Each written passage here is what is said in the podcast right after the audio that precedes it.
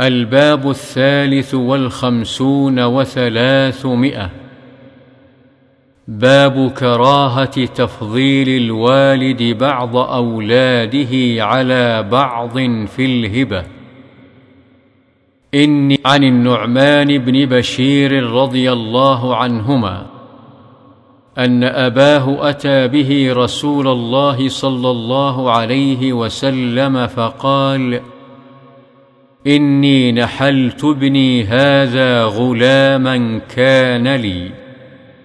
فقال رسول الله صلى الله عليه وسلم أكل ولدك نحلته مثل هذا؟ فقال لا.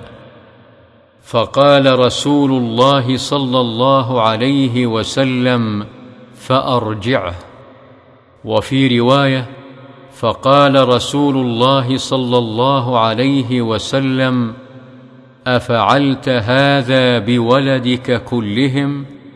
قال لا. قال اتقوا الله واعدلوا في أولادكم.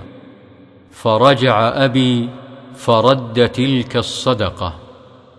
وفي رواية فقال رسول الله صلى الله عليه وسلم يا بشير ألك ولد سوى هذا؟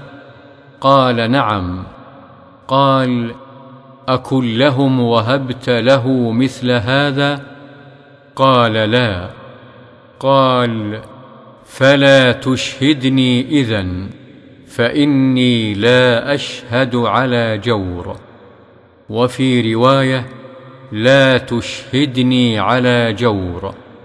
وفي رواية أشهد على هذا غيري ثم قال أيسرك أن يكونوا إليك في البر سواء؟ قال بلى. قال فلا إذن. متفق عليه.